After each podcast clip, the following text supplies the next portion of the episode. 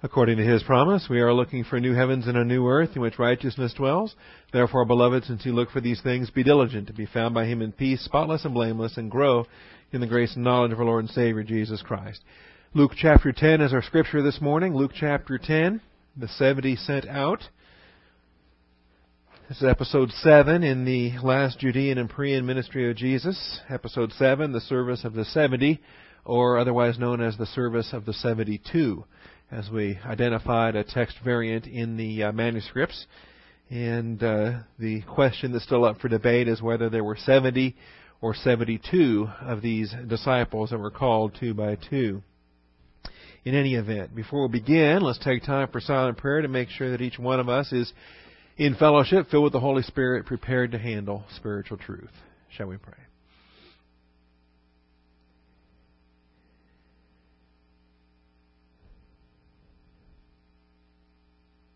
Mighty Father, we do thank you for the truth of your word and the blessings that you pour forth upon us day by day.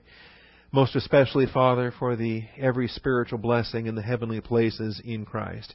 And Father, the uh, the earthly blessings are simply grace upon grace. Uh, we see them; uh, they are bestowed, they are withheld. But Father, the earthly circumstances uh, pale in comparison to our eternal state. And I pray as we study these uh, principles from this passage here today that we would come to rejoice not that the uh, the demons are subject to us in your name, but that our names are recorded in the Lamb's book of life. And I pray that the uh, the blessing from this message might fill our hearts and motivate us as we move forward. We thank you in Christ Jesus' name. Amen. All right, this uh, we have five points in our overall outline. We'll just pick up for where we left it a week ago. Reading from Luke 10, after this, the Lord appointed 70 others. Others, that is beyond the 12. The 12, by the way, are fairly recent in the Gospel of Luke. Sometimes we lose sight of it because we're bouncing back and forth between all the the gospel accounts, but you'll notice how chapter 9 actually begins. He called the 12 uh, gave them power and authority over all demons to heal diseases. He sent them out proclaiming the kingdom of God and to perform healing. Well, now in chapter 10, he appointed 70 others. And so these would be beyond the 12. Either 70 or 72, depending on which manuscripts you choose to read. And he sent them in pairs ahead of him to every city and place where he himself was going to come. And he was saying to them, The harvest is plentiful, but the laborers are few. Therefore, beseech the Lord of the harvest to send out laborers into his harvest. And I asked you this question last week because this verse gets quoted a lot in uh, our day and age. It gets quoted a lot for a church age application that um, our uh, our imperative is to go, as we see in verse three. Go, behold, I send you out as lambs in the midst of wolves. And these passages are often looked upon as directly applicable in terms of a primary application for the dispensation of the church. And I asked you last week to put some thought into that, give it some prayer, give it some meditation, consider the context. Is it fair to say in our stewardship, in our dispensation, given that we are in the uh, in the end times where difficult days will come, uh, is it fair to say the harvest is plentiful? Are we living in the dispensation, the stewardship of the full harvest? Is the dispensation of the church the stewardship of God on earth in which the harvest metaphor is applied? And uh, we'll have some more to follow up on that when uh, we uh, continue in some of these issues here today, because we're going to see how utterly Jewish this context is in not only the day and age in which Jesus was speaking, but also in the day and age to which Jesus is referring when he pro- is proclaiming the kingdom and the imminency of the kingdom. We're going to find that much in this chapter is actually tribulational in its application and will be millennial in its fulfillment. So that uh, just keep that in mind and leave it as an open question as we proceed through these verses. Uh, so beseech the Lord of the harvest to send out laborers into his harvest. Go, behold, I send you out as lambs in the midst of wolves. Carry no money belt, no bag, no shoes. Greet no one on the way. The aspect of greeting, again, as an Old Testament context. Now, as we run through the points, the first observation we made was that this was similar to the sending of the twelve. In a similar fashion as the twelve. The seventy, or the seventy-two, are sent out two by two. And if you compare this back to chapter 9, you see the similarities there. You bring in the, the parallel detail from Mark 6, 7, and you realize that when the 12 were sent out, they were sent out in six pairs. That the 12 disciples were broken down into six pairings. Uh, who ended up with Judas Iscariot? All right, that's a good question for you. All right. Simon the Zealot, by the way. I don't want to leave a question hanging. So now the 70 or the 72 are also sent out in pairs, either 35 pairs or 36 pairings. I think 72 is the more accurate uh, possibility here. But in any event, if you want to compare this to your notes of what you took back in Galilean Ministry, episode 34, that's where you'll find this study. The 12 sent out was Galilean Ministry, episode 34. But there were a lot of similarities here. Examples: uh, the money belt, the bag, the uh, the greeting of peace, the um, shaking the dust off your feet. All of these are pretty similar to the instructions that the uh, that the twelve received. Although one huge difference, I think that the disciples, the twelve, were sent to the lost sheep of the house of Israel. There's indicators in this passage that their ministry would even be in Gentile context as well. We looked at some text criticism issues. I'll pass by those. The manuscripts that uh, read 72 rather than 70. And what did their mission entail? Well, their mission begins with a full harvest identification and fervent prayer. Verse 2, the harvest is plentiful. Now this is in the Father's viewpoint. This is in the Father's viewpoint as revealed to His Son and in His prophetic office that this is the moment in which positive volition will be exercised to uh, a gospel message, to gospel hearing. We don't uh, have such prophetic announcements today. Uh, there's no booming voice out of heaven that tells you uh, that uh, you know this place or this city is ripe for the gospel, and uh, we we preach the gospel message, whether it's received, whether it's rejected, whether uh, and we don't know what the response is going to be ahead of time. The Father does, but we don't. Here, though, they're being advised that in the Father's foreknowledge, this harvest is plentiful that the fields are ripe. That is, they are ready to be uh, to be reaped. And uh, sometimes we, as we uh, as we minister the gospel, we don't know until after the fact, oftentimes, whether we're going to reap a harvest or whether we're just sowing additional seeds that somebody else is going to reap down the road. Here they're being told, however, that uh, the harvest is uh, about to be reaped. It's the Lord of the harvest, not the Lord of the seed sowing. The Lord of the harvest is sending out laborers into his harvest, that they're about to reap the harvest. So that's the context.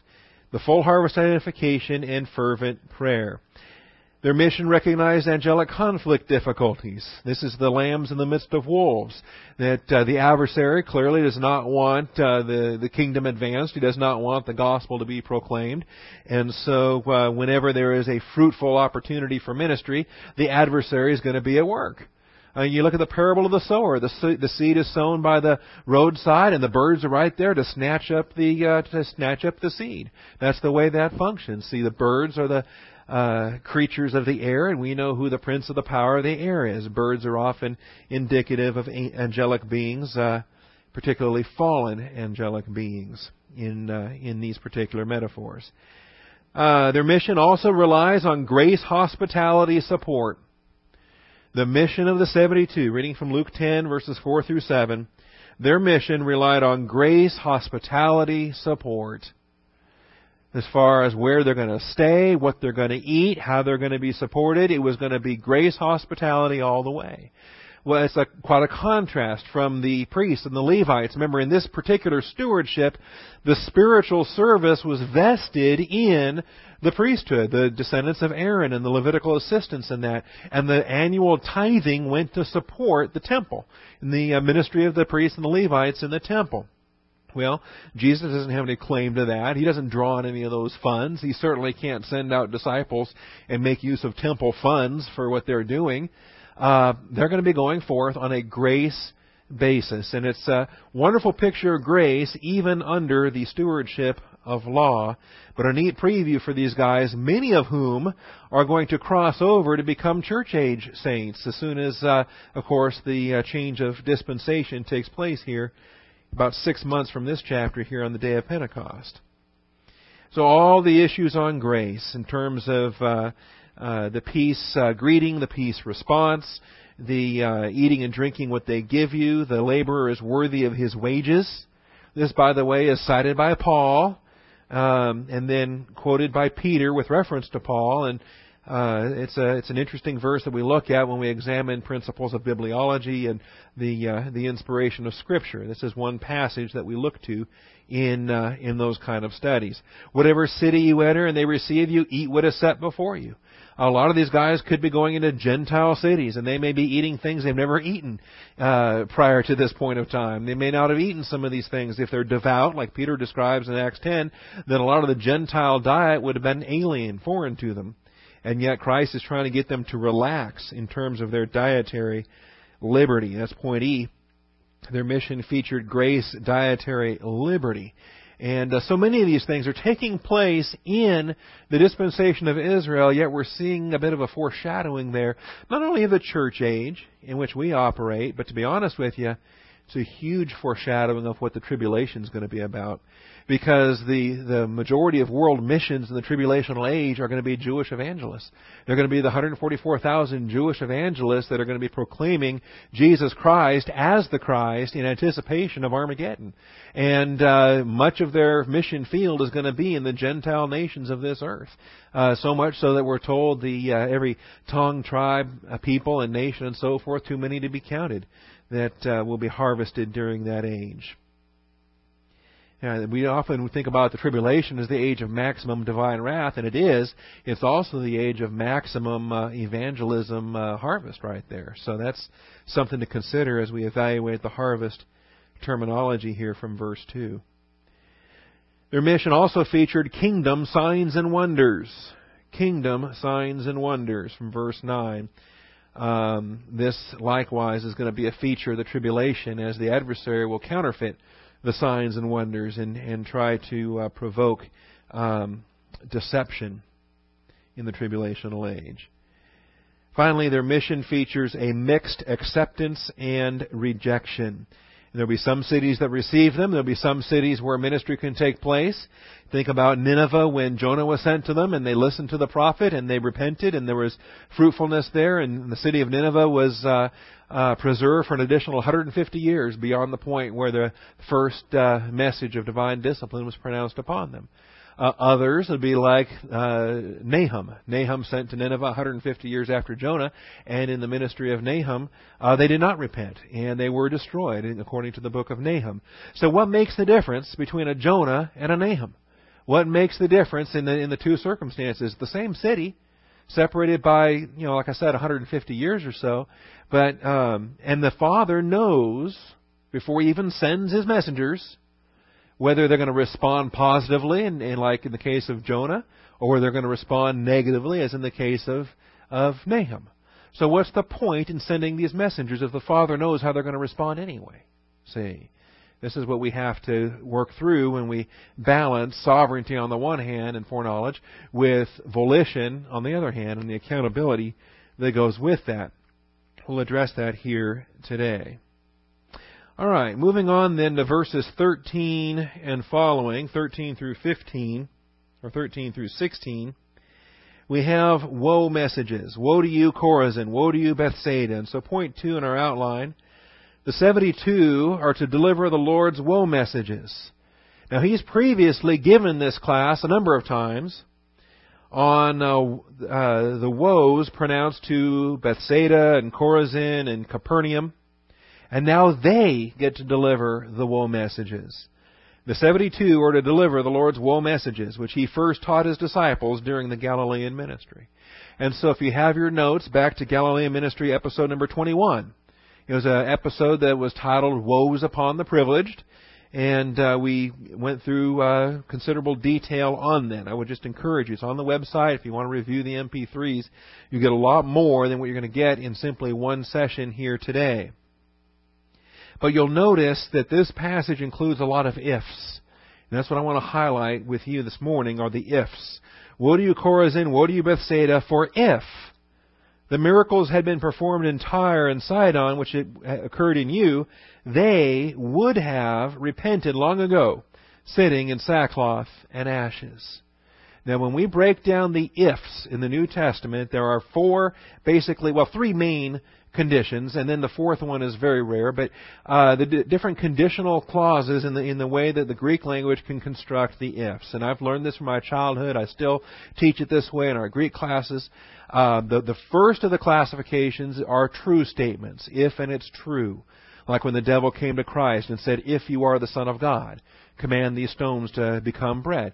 That was a condition where he knew it to be true, and so he used the first class condition if there. The second class knows the condition to not be true, and that's what we have here. These conditions are not true. The, the Capernaum miracles, or the Chorazin Bethsaida miracles, they were not done in Tyre and Sidon. These miracles weren't done in those cities. But if they had been done, then those cities would have repented. That's the point, is what, what's being made here. Those miracles weren't done there. Uh, neither were they done in Sodom and Gomorrah. When he says, Woe to you, uh, Capernaum, and uh, uh, you will not be exalted to heaven, will you? You will be brought down to Hades. And back in the uh, Matthew parallel to this, Matthew 11, 21 through 23, we're told that Sodom would have repented if the Capernaum miracles had been done there. Okay? So this is an if and it's not true. Then the third class is if maybe it is, maybe it's not. Such as if we confess our sins. And maybe we will, maybe we won't. But if we do, He is faithful and just to forgive us our sins, cleanse us from all unrighteousness. If we don't, then He doesn't cleanse us from all unrighteousness. He leaves us in our carnal estate. He leaves us in our defiled circumstance uh, in sin where we need to be confessed to be cleansed. So you have the differences. You, know, you have those first class, second class, third class. First class is true, second class is false, third class could be either way. Now, this is a second class. And the thing about second class conditions are they express the ifs and the would haves. Right? And as such, this is something I think that human beings can relate to because so much of our experience, uh, our negative experiences, our past, our regrets, um, is filled with this exact thing. We we ponder occasionally the the would haves and the what ifs. See, and and the ifs aren't true. But if they had been true, then what might have been the result? See. So think back to whatever, and, and we don't need a show of hands or any kind of, it's not a testimony hour or anything, but just think back to um, something in the past, good, bad, whatever, and ponder the what if the different choice had been made. See? And then, well, where would you be now? And most of those, as I say, are kind of scary. Uh, a lot of the things in the past, I know that grace was abundant and I, I just rejoice at how faithful the Lord has been and how gracious He's been. And so, a lot of those what if alternative universe kind of things would all be in the uh, rejection of grace, which takes you down an ugly path right away. All right, but you know, what if um, in in my early late teens, early twenties, when I was bound and determined to become a homicide investigator, you know, what if I had uh, pursued law enforcement to a greater extent than I than I ever did.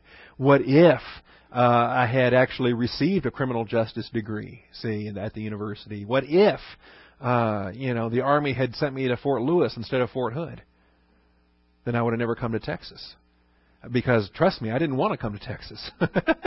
I had met three Texans in my life, and two of them made horrible impressions. And I was convinced that two thirds of all Texans were, were nightmares. And I didn't want to have any part of it. See? And then the Army sent me to Texas. And I thought, oh my goodness. And then I found out that the two were a poor representation of the overall uh, population base. But what if? Now, when we have human beings saying what if, here's what's important now. If we have human beings talking about what if, the, the reality is we don't know. We don't have omniscience to know. All right? We don't have omniscience to know what we would have ended up doing. or where we would have ended up going. We could think we know, but we don't know because a hundred other things can come up in between. But see, here's the difference. God, when He gives the would-haves and could-haves and should-haves, that is with an absolute certainty of His omniscience and His foreknowledge. He knows certainly, for a truth, that Tyre and Sidon would have repented, or that Sodom would have repented and remained in existence an additional 2,000 years beyond that.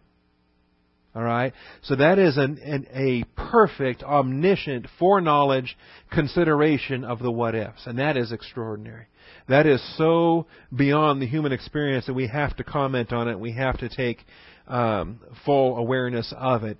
Again, I'll just refer you to Matthew 11. Let me grab it real quickly here. Matthew 11, 21 through 23. By the way, we have to put up with just a slight amount of flickering, I think, for the next two weeks until the, Dell is sending me a new video card for the laptop. This will be my fourth video card and uh, third motherboard. Um, but they're on back order at the moment, so we won't get them till about the 13th or so. All right, Matthew chapter 11. Again, woe to you, Chorazin, woe to you, Bethsaida. To me, the most significant one, though, is with Sodom in verse 23 of Matthew 11. And you, Capernaum, will not be exalted to heaven, will you? You will descend to Hades. And then it goes on, For if the miracles had occurred in Sodom, which occurred in you, it would have remained to this day. To this day. Now, Jesus is speaking here 2,000 years after the destruction of Sodom. So not only does he know the response at the time, what the response would have been 2,000 years ago, but he also knows what the continued positive volition and history of Sodom would be. He knows the history of Sodom from 2000 BC to 32 AD. You say, well, Sodom doesn't have a history between 2000 BC and 32 AD. Well, it would have had a history for millennia with kings and, and you know, the ebb and flow of history, the rising and falling of city fortunes and all the rest of that, but Sodom would have been an existent city, an extant city in 32 AD when Jesus Christ spoke that message. If the Capernaum miracles would have been done by Abraham or Lot or uh, a, a prophet of that generation, see.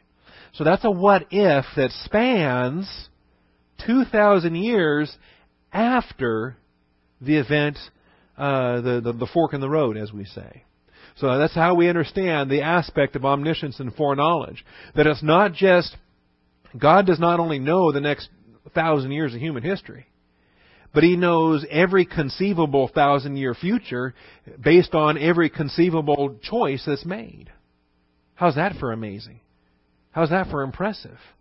He knows everything in every alternative, every uh, reality and every potentiality. He knows them all. So, how then do we relate what God knows, since He knows all the outcomes, how do we relate what He knows with what He holds us accountable for? Because if He knows what our choice is going to be, why are we still accountable? This is a big question that folks ask sometimes. I think sometimes they ask it in a dismissive way because mm, there's a human tendency to not want to be responsible anyway, right? That's just, uh, I mean, that goes back to the fall. I mean, the very first condition of fallen man is denial of responsibility. It's the serpent's fault. It's the woman's fault. And so I think that sometimes human beings try to reconcile sovereignty with free will, and they do so in such a way as to uh, remove their own accountability. And so then there is no accountability because everything is just sovereignty playing out. All right. Some subpoints here under this. We know because it's a principle of Scripture that accountability increases when revelation increases. Accountability increases when revelation increases. And there are just too many scriptures for me to give you any. You could probably give me some here this morning, but uh, to whom much is given, much shall be required. So understand that to the proportion of what is you're blessed with is the proportion to which you are accountable. understand that things written in earlier times were written for our instruction, so that we uh, we are accountable uh, to uh, learn from the mistakes of the uh, Old Testament saints as recorded for us in the Old and New Testament. Accountability increases when revelation increases. We even have it here. Let me get back to Luke. You notice in verse 14, it will be more tolerable in the judgment. More tolerable in the judgment. And try to imagine. All these unbelievers are standing at the great white throne. And all these unbelievers are going to go to the lake of fire. And if you think that the lake of fire is equality, then your thinking is at odds with this verse. Because this verse shows that the Gentile unbelievers of Tyre and Sidon will be more tolerable than the Jewish unbelievers of Chorazin and Bethsaida. More tolerable. The language is more tolerable. Now, do I understand that completely? No. I just read it for what it says. That there are, if, if we can think of the lake of fire, it is eternal, unending, infinite punishment, away from the light of God's grace, away from His, away from any common grace blessings. It is eternal torment. It is eternal burning, uh, burning in darkness. It's a dark fire. Um, but it's not equal. It's not equal. And in fact, as Ezekiel toured hell, he saw various layers of hell, and at the very bottom layer were the Assyrians. The Assyrians were at the very bottom layer of uh, of hell of Sheol as uh, as Ezekiel toured it. So here we find another indicator, another glimpse that even the uh, un, there will be some, there will be more and less tolerable as unbelievers being judged at the great white throne. Accountability increases when revelation increases. And why is it more tolerable for Tyre and Sidon? Well, because yes, they responded in negative volition, and yes, they died in unbelief, and yes, without Christ or without hope or without eternal life. However, the accountability is higher for the Jewish people who were given the prophets, they were given the scriptures, and ultimately they were given the personal presence of Jesus Christ. That's uh, why their uh, eternal estate will be less tolerable. Accountability increases when revelation increases. That's a principle of Scripture. It's true in the church age. It's true uh, while we're told that um, you know that those in the Old Testament, those under law, perished on the word of two or three witnesses, how much severer punishment will you and I be entitled to? If we regard the blood of the covenant as unclean, our, our accountability in the church is greater than Israel's accountability. And the book of Hebrews tells us that. Alright, so accountability increases when revelation increases. The second thing, though, is kind of a corollary to that. Accountability is undiminished. Undiminished diminished by divine foreknowledge of volitional rejection. I'm going to say that again. Write it down. Think about it. Accountability is undiminished by divine foreknowledge of volitional rejection. In other words, just because God knows that volition will be negative doesn't lessen their accountability. Because God knew that Sodom and Gomorrah were going to reject uh, Lot's testimony, doesn't diminish their negative volition and the consequences of divine wrath. Because God has foreknowledge of everything every right decision, every wrong decision. So, knowledge of a wrong, His foreknowledge doesn't diminish their accountability. See? Does that work in your family?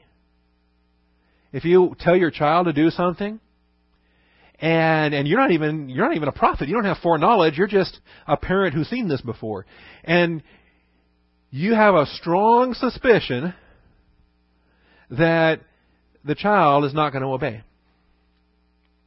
Just by a look on their face, or just by the way they said yes sir, yes ma'am, or just by something tells you that they're going to go off and get busy and forget or just whatever. Something tells you as a parent, you know they're not going to obey.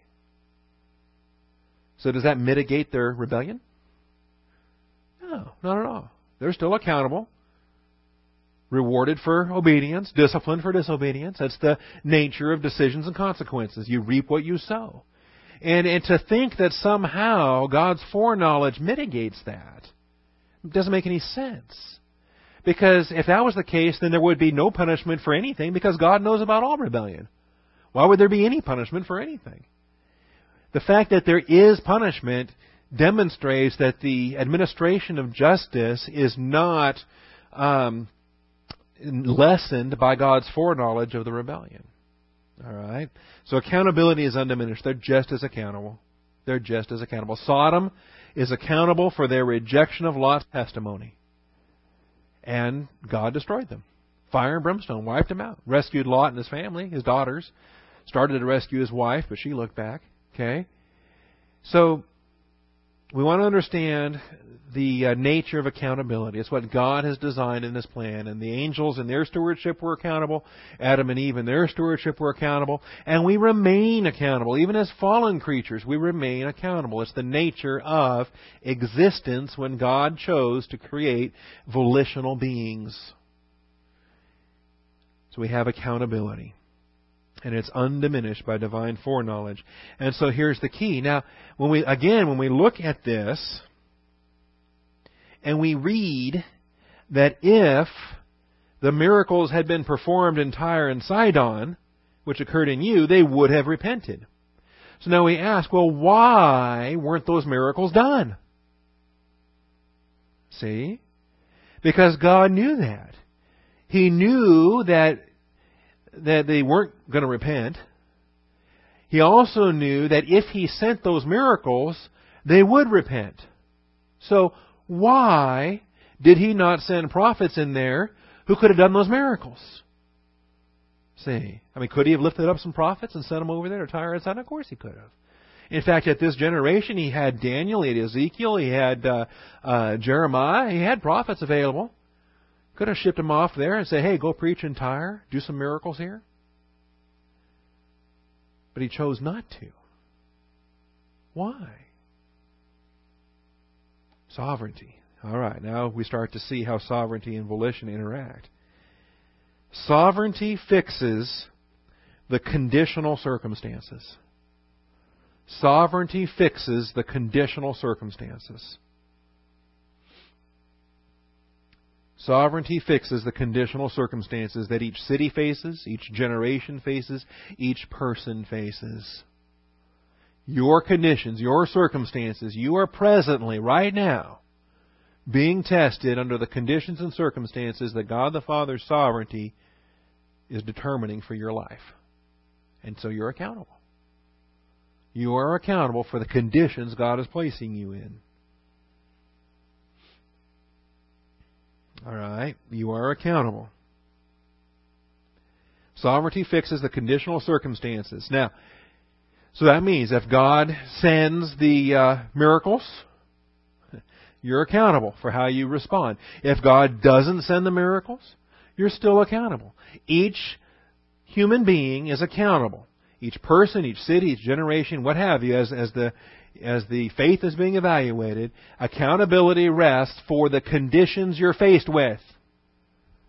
And you can't make an excuse to say, oh, well, if I'd have been under different conditions, I would have made different choices. Can't say that. Because God didn't test you in those different conditions. He tested you in these conditions. See?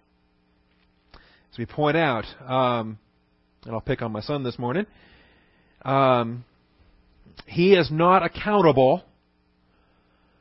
Uh, he's not being evaluated. He's not being judged for what kind of husband he is.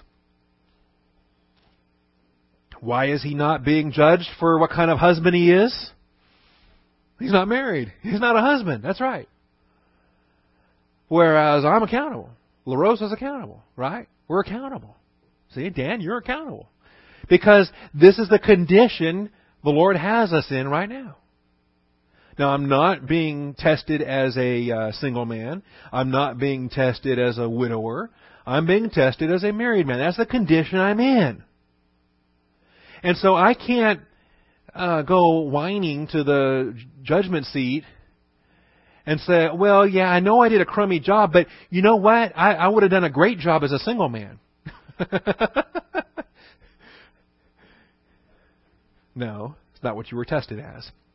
And don't be so prideful either. You probably would have blown that too. All right? You're accountable for what you're tested in.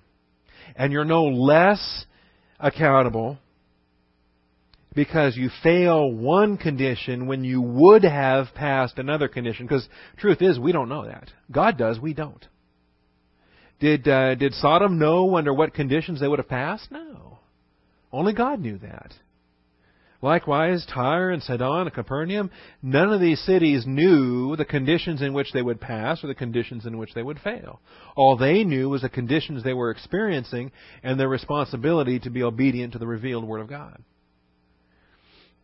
So sovereignty fixes the conditional circumstances. We then are accountable for the choices we make and the conditions we're in, where we are. That's what we're tested on.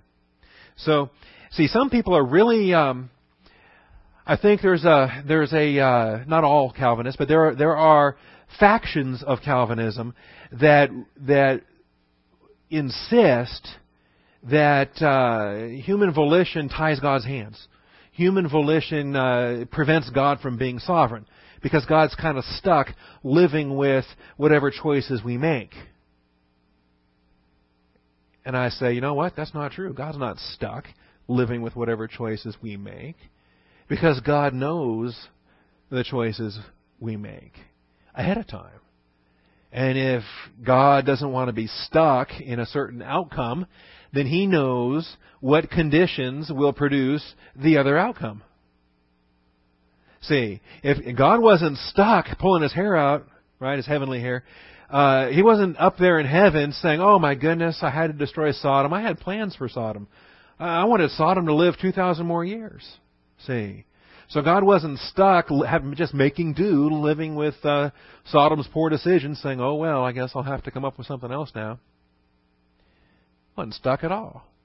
He knew what their outcome was going to be, what their choices were going to be. And if his sovereign plan for the maximum glory of Jesus Christ demanded for Sodom's uh, recovery, then he would have sent the conditions, these miracles, the Capernaum miracles, so that they would respond in positive volition. Is this making sense? So, for every decision, since he knows the outcomes, he has total control of the conditions and circumstances. Sovereignty is not, God's hands aren't tied. Not at all. He's not stuck with living with whatever volition throws his way.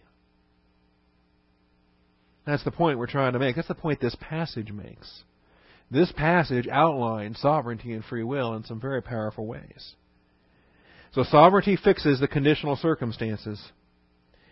And finally, hey, get to give that point again. I really put that on two slides? I did. How about that? Okay. Well, I meant to delete it off that first slide. Okay. So you get to look at it twice. Sovereignty fixes the conditional circumstances that each city, generation, or person faces. But then point D, here's the remainder of that thought. Volition generates the consequences. Volition generates the consequences. See, if sovereignty fixes the circumstances, volition generates the consequences. And even those are still uh, supplied by means of sovereignty. Volition generates the consequences that each city, generation, or person faces. You reap what you sow. Consequences of choices we make. Constantly. I used to harp on this when I worked in the jail. Constantly. It was all about decisions and consequences and inmates, you would think, would have uh, a frame of reference to understand this. And I try to tell them, you know, you ever think about why you're here? you know? I mean, I know why I'm here because they're paying me to do this, and I'm wearing a uniform, and this is where I work. But why are you here? Talking to the inmates now, right? Uh, not because they're not paying them to do it, and they do wear a uniform, but it's a jail uniform, and it's not where they work. They're there as a consequence for choices that they made. And had they made different choices, they might have expected different consequences. So, um, in any event, and then you catch them breaking rules or whatever. You bust up a uh, little uh, home uh, tattooing operation. That's big. They they get good with their homemade tattoo kits and whatnot, and, uh, and, and which is illegal, and they're not allowed to do it in, in violation of jail rules and stuff. And so you catch them, and then you confiscate the little tattoo kit, and you just, you write up the report, and they're going to face uh, sanctions for uh, jail sanctions for what they've done. And then they're, oh, oh, boss, can't you, hey, boss man, can't you just let this go? Don't report this. Well, no, you you made decisions. You're going to face some consequences. What it's about. And maybe uh, maybe this object lesson will be beneficial for you. You'll you'll pick up on something here. You make choices. You face consequences. All right. Uh oh. Uh oh. I could illustrate. There was one guy I let go. I actually let an inmate go without writing up a report for something he was doing wrong. So I cut a deal with the inmate. I said, if you teach me how you're doing this, then I won't tell my sergeant I caught you doing this. So he taught me how he how to use an electrical outlet and pencil leads in order to uh, spark a, a flame in order to light a cigarette. Saying, if you ever want to learn how to do that, I can teach you now. Just bring me a pencil. and We got an outlet over here, and we'll. Anyway, it's a little bit of Mr. Science at, at work.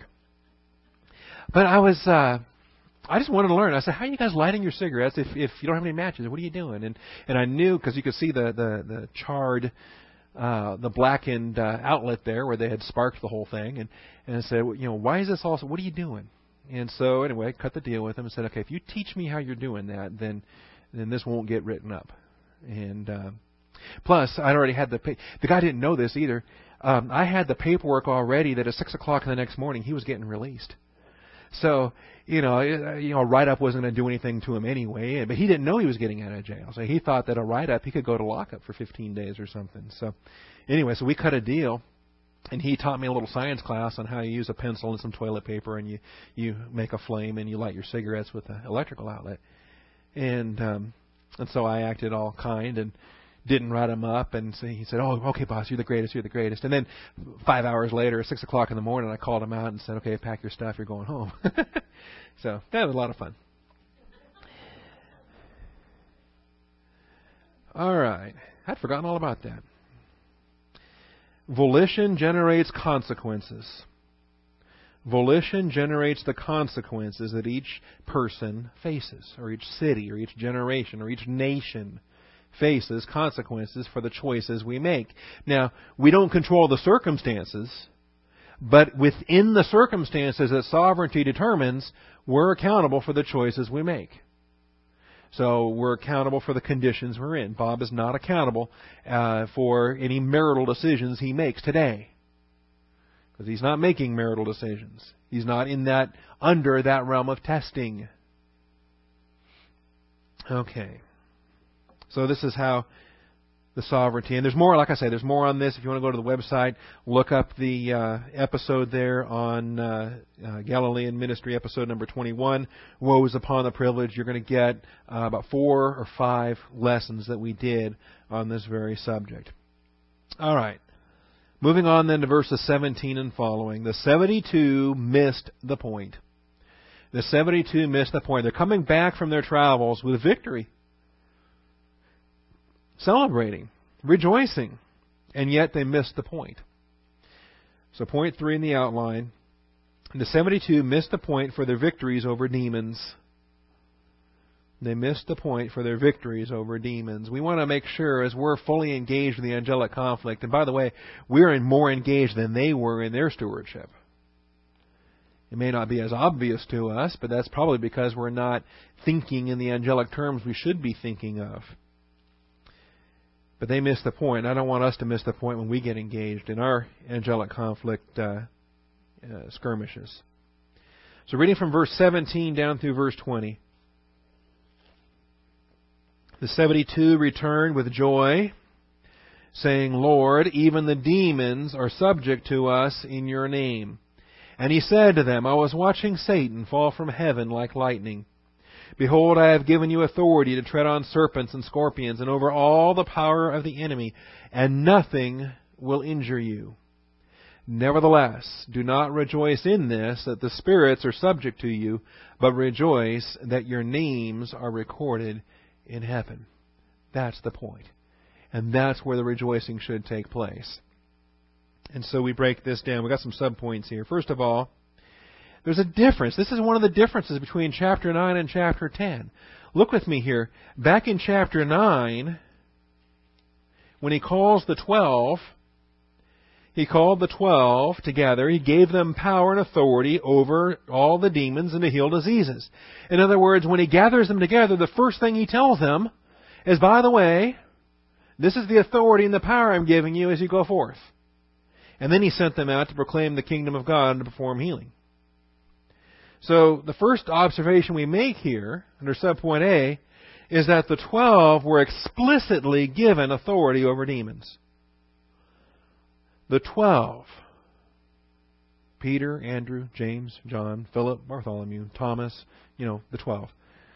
The twelve were explicitly given authority over demons, Luke 9 1. They were told up front. They were told up front, I've giving you authority over demons. Go out there and preach the kingdom. Different from the 70 or the 72. The 70 or the 72, point B, they discovered their empowerment while they were ministering, while they were out there serving, after the fact. He didn't tell them up front. The 70 discovered their corresponding empowerment before the Lord spelled out their authority. See, they discover it in verse 17 of chapter 10. They come back rejoicing. Lord, even the demons are subject to us in your name. You didn't tell us that. Lord, you didn't tell us that. This is great. Look what we can do. And then he tells them, I was watching Satan fall, and then in verse 19, Behold, I have given you authority. It's almost like an, oh yeah, I didn't tell you. I have given you authority. They discovered it for themselves without being told. It wasn't the point for them being sent forth. And it was a minor point. Why did the Lord not tell them? Why did the Lord not tell them up front? See, the, the 12, He told them up front for the 12, it was a priority. For the 12, they are apostles. These 70 or 72 are disciples, but the 12 were disciples and apostles. They were the frontline soldiers in the angelic conflict. Your, your, uh, your uh, field grade officers or your general grade officers were the 12 your command general staff right there. And they were fully engaged in the angelic conflict. It was important for them to know, and it was important for them to have full command over the, uh, the, the angels and demons and, and spirits that they were dealing with. With the 70, it was not important, or he would have told them. It was not even um, a feature in the forefront of their ministry. It was almost, you could think of it almost as an, oh yeah, I forgot to tell you that. Oh yeah, it, you know, wasn't really important. It wasn't a big feature of what you were supposed to be doing anyway. And so you see the difference here between being told up front versus finding out in the process of ministering and then being told afterwards, oh yeah, by the way, I gave you that authority and power over the uh, to tread on serpents and scorpions over all the power of the enemy and nothing will injure you. Oh yeah, by the way. Forgot to mention that. It wasn't important. See. So that's quite a difference. That's a huge distinction between the 12 and the 70.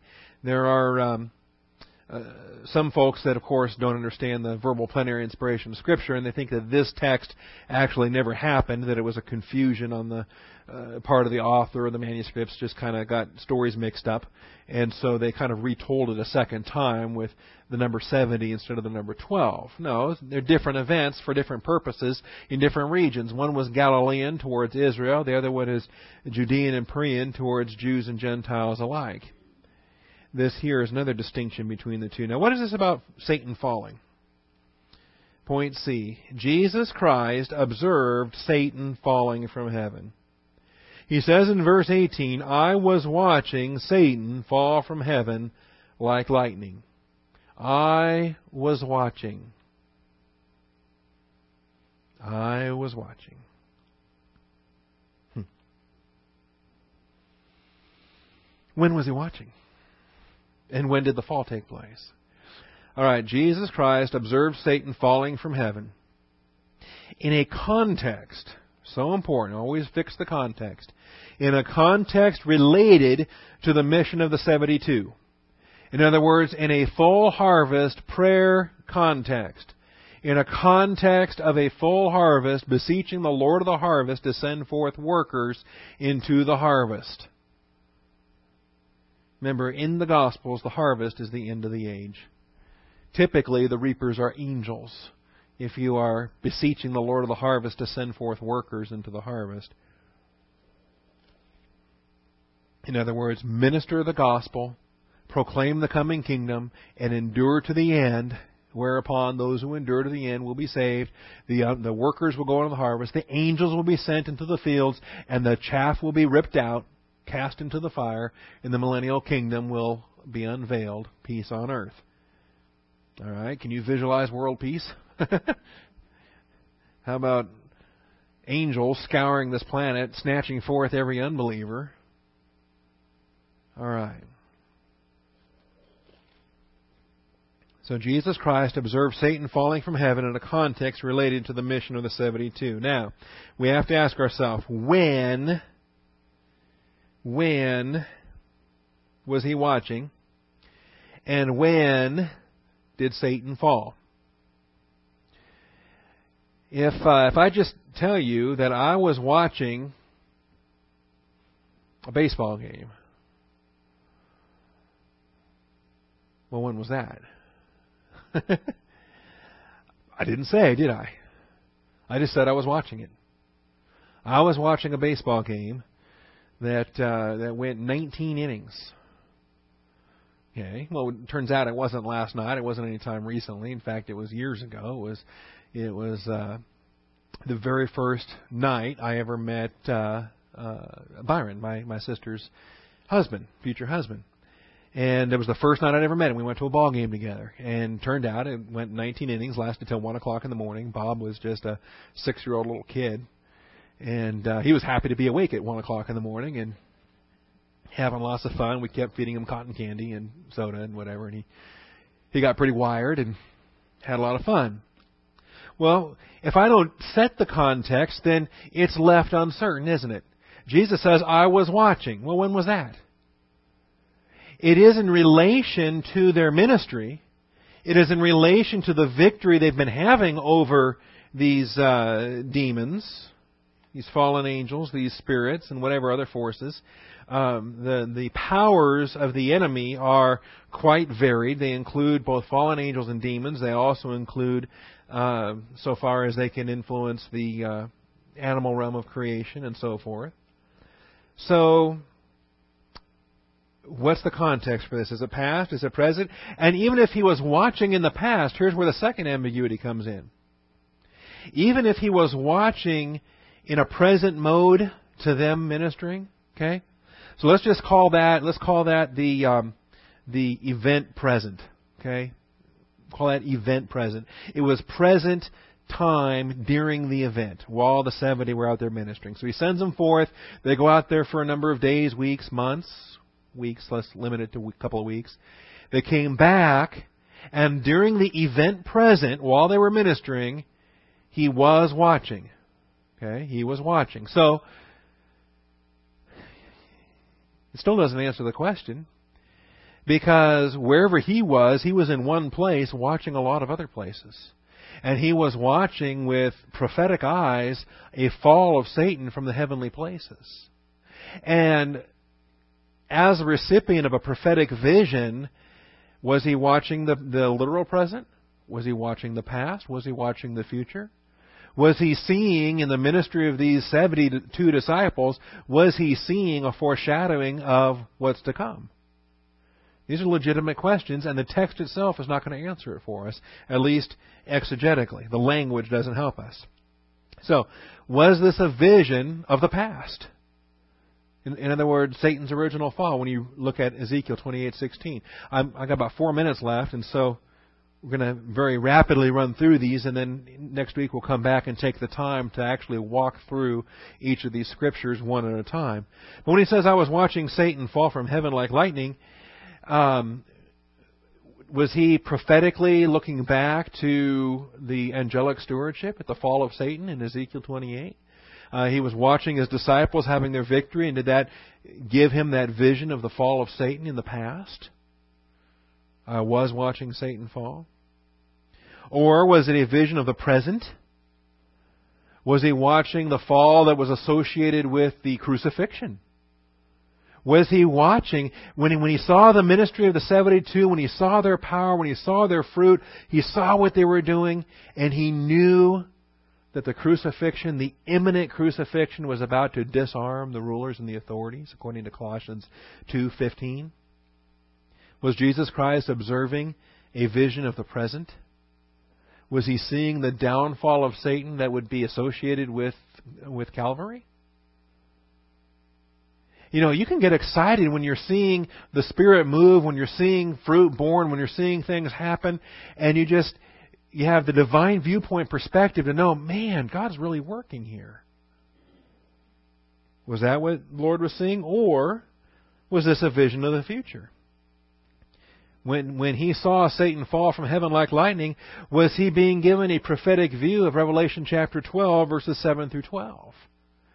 In other words, he saw the, the, the present ministry of the 72, but behind that, in his prophetic vision, he saw the Great Tribulation. He saw the work of the 144,000. He saw Satan fall from heaven having great wrath, knowing that his time was short. Is that what he saw?